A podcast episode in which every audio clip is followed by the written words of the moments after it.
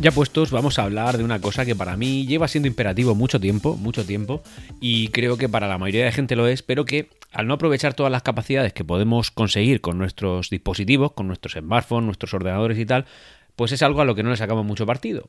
Y es algo tan sencillo como tener ordenada nuestra fototeca.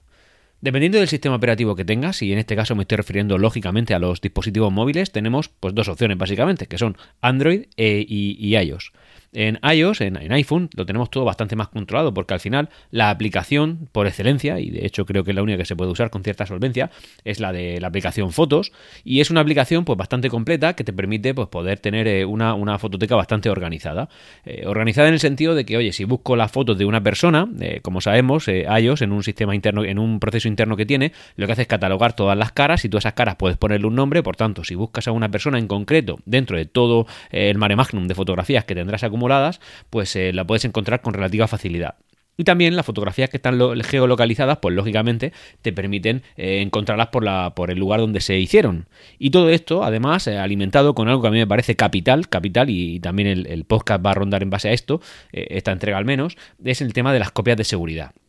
También, evidentemente, todas las fotos que eches con tu dispositivo iOS y que se almacenen en fotos, automáticamente se va a iCloud Photo Library, es decir, se va a la foto, a la digamos que a la nube de fotografías que tiene Apple y bien todos los dispositivos Apple que tenga sincronizados, pues automáticamente aparecerán con toda la calidad. Evidentemente, pues si quieres tener un servicio con, una cantidad de memoria relativamente reseñable, no, simplemente útil, pues tienes que pasar por caja, como pasa con todos los sistemas. ¿eh? Esto es una cosa que hay que hacer. Y yo, de hecho, soy proclive, yo os insto a que si en algún momento os hace falta más memoria, lo paguéis. Ahora también voy a hablar un poquito más de lo que me toca de cerca, porque es lo que yo vivo día a día, y básicamente es pues el Mare Magnum que hay en Android. En Android, cada uno, cada, fabricante mete su propia galería de fotos, pero al final hay una galería común en la que al final acaban confluyendo todas, que es Google Fotos. Google Fotos, como sabéis, es un sistema que eh, te permite almacenar todas las fotos de manera ilimitada y en, cualquier dispositivo, ya sea Android o iOS, donde los tengas almacenadas, si tengan metida la misma cuenta de, de, de Gmail en este caso, pues tendrás todas tus fotos. Google Fotos, en un principio, desde hace muchos años y hasta junio del año pasado, creo recordar, te permitía almacenar de manera ilimitada y gratuita todas las fotografías y vídeos que tú quisieras siempre y cuando aceptaras un pequeño recorte de calidad. Ese recorte de calidad es de, em, si mal no recuerdo, ¿vale? Y no creo estar haciéndolo mal, 16 megapíxeles para fotos. ¿16? Eh, sí, 16 eh, megapíxeles para fotos y eh, en el caso de vídeos, pues con un máximo de 1080 a 30 frames por segundo. Todo eso no ocupaba ningún tipo de espacio. Eso, a partir, como digo, de junio del año anterior, pues creo que ya automáticamente sí que te computan, pero es verdad que le mete una compresión muy liviana, una compresión muy suave, que además es una compresión que yo creo que, da una calidad suficiente para ahora y para generaciones incluso futuras, no, mucho, ¿no? Pero digamos que eh, la, calidad que puede eh, echar casi cualquier teléfono que tengamos en la mano, salvo las gamas altísimas, pues no van a ser más allá de 16 megapíxeles o 1080, 30 frames, aunque tu móvil lo haga, pero bueno, a cambio de eso consigues que vídeos que te pueden ocupar 200 megas con una pequeña compresión, compresión pues ya automáticamente las tienes eh, funcionando en 90 megas, es decir, en menos de la mitad. Y eso es una cosa que ya debes tú valorar si lo quieres hacer o no. En cualquier caso, yo lo tengo en máxima calidad, es decir, las fotos tal cual la ha hecho el dispositivo, así se tienen que almacenar en Google Fotos. Google Fotos, además de hacer estas, estas cosas de, copia de seguridad, eh, lo bueno en Android, por ejemplo, es que puedes seleccionar sobre qué carpetas quieres que se realice copia de seguridad. Por ejemplo, yo quiero que haga copias de seguridad, lo tengo puesto así, en eh, lógicamente en las fotografías que yo he hecho y en las que yo me descargue previamente de WhatsApp, por ejemplo, o yo me descargue previamente de Telegram. ¿Por qué que me descargue previamente? Porque ya sabéis que a estos sistemas de mensajería llegan muchos chistes y eso al final acaba eh, contaminando nuestra galería de fotos. Pero claro, si yo no le. Yo, lo tengo puesto de manera que lo que estas aplicaciones se descarguen no se vaya directamente al carrete de fotos y por tanto no se guarda en Google Fotos y por tanto no hay copia de seguridad. Salvo que yo de manera proactiva entre en WhatsApp, vea que hay una foto que me interese, esa le doy a guardar y esa sí que se va a Google Fotos. Así que de esa manera consigo tener esto un poquito más, más, más limpio.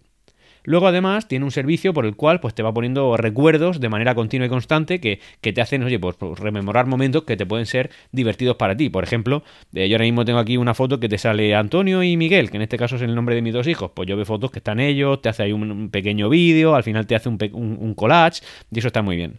Luego también tiene, por ejemplo, si abajo le das a la opción buscar, lo tienes todo filtrado por personas, yo lo tengo bien organizado con nombre y apellido de todo el mundo, por tanto, si yo busco el nombre de eh, Ángel, el, jefe de ciencia ficción, pues automáticamente, automáticamente me salen todas las fotos en las que él aparezca. Incluso puedo decirle, oye, que aparezca Ángel y que además aparezca yo, y por tanto salen todas las fotos.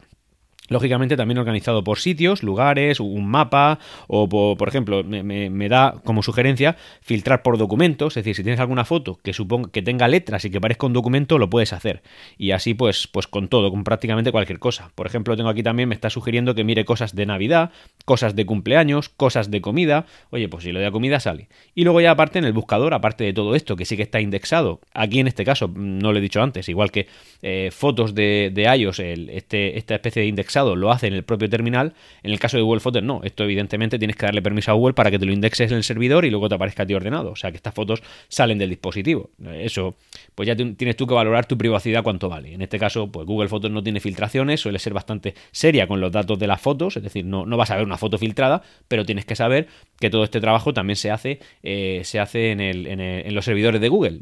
Ya tú lo valoras o no lo valoras. También es verdad que, fugas de privacidad puede haber en cualquier compañía, sea Google, sea cualquier otra, sea yo que sé, Apple o incluso otras que sí que se ha demostrado que lo han hecho. Pero bueno, si no te puedes fiar de las grandes, como lo son estas dos que yo estoy comentando de manera recurrente, pues apague y vámonos.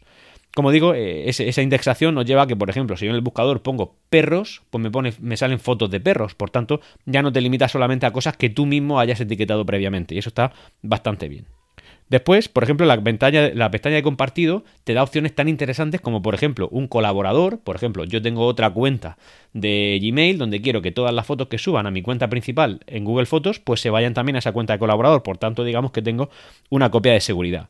Y también me sugiere álbumes, me lo, me lo sugiere, por ejemplo, ¿quieres hacer un álbum de tus hijos? Entonces, cada foto que yo haga que el sistema detecte que están mis hijos, automáticamente me crea un álbum aparte. O, por ejemplo, todas las fotos que yo quiera que salgan algunos amigos, pues lo hace.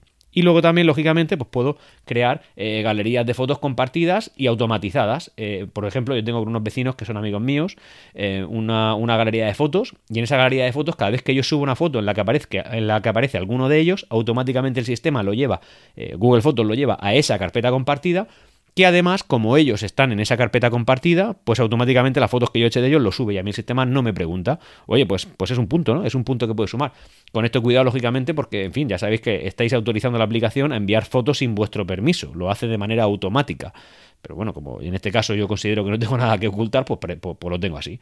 Y esto lo puedo hacer. O, por ejemplo, tengo un álbum que no está automatizado compartido por ejemplo con mi hermana y cada vez que hay fotos de alguna foto de los críos o que a mí me resulten interesantes o que salga ella y tal, yo de manera proactiva entro y lo meto en el álbum. Entonces ella recibe las fotos con toda la calidad que con la que la he echado y no como te permite WhatsApp, por ejemplo, que ya sabéis que se, se carga las fotos. Y ya, por último, pues a la derecha del todo, en la última opción tienes biblioteca, donde aquí tienes pues todos los álbumes ordenados pues ya pues como tú lo hayas querido ordenar. Tiene favorito, archivo, tiene una papelera de reciclaje, eso, eso es muy interesante, es decir, cada foto que yo elimine, esa foto automáticamente la tiene, eh, la tengo 30 días guardada por si la quiero recuperar, o sea que es difícil perder fotos. Evidentemente 30 días es un periodo que yo considero pues eh, más que apropiado para poder recuperar alguna foto que puedas echar de menos. Y luego lógicamente tienes la parte de archivo, que son fotos que no te lucen tanto en tu pero que quieres conservar, pues por ejemplo, yo ahí tengo eh, algunos documentos a los que le he hecho alguna foto, alguna cosa que quiero mantener, pero que no lo quiero en mi álbum principal. Así que esto es lo que os insto. Si os dais cuenta, hay muchas formas de poder organizar y de tener eh, ordenada toda tu galería de fotos. Y la galería de fotos, tened en cuenta que al final es todo lo que habéis vivido, todo, todo lo que vosotros queréis conservar. Entonces creo que merece tiempo y merece, eh, merece concentración por parte del propietario para tenerlo ordenado y que, oye, podáis disfrutarlo cuando queráis. Así que aquí viene mi, mini consejo del ya puesto de, esta, de, hoy y es que tengáis bien ordenada vuestra galería de fotos y uséis herramientas que sean buenas para ello, como por ejemplo la fototeca de, de iOS o Google Fotos, por ejemplo, que, lo hacen muy bien y tienes copia de seguridad y siempre estás un poquito pues, más resguardado que si lo tienes en local. Dicho eso, señores, nos escuchamos en el próximo. Un saludo.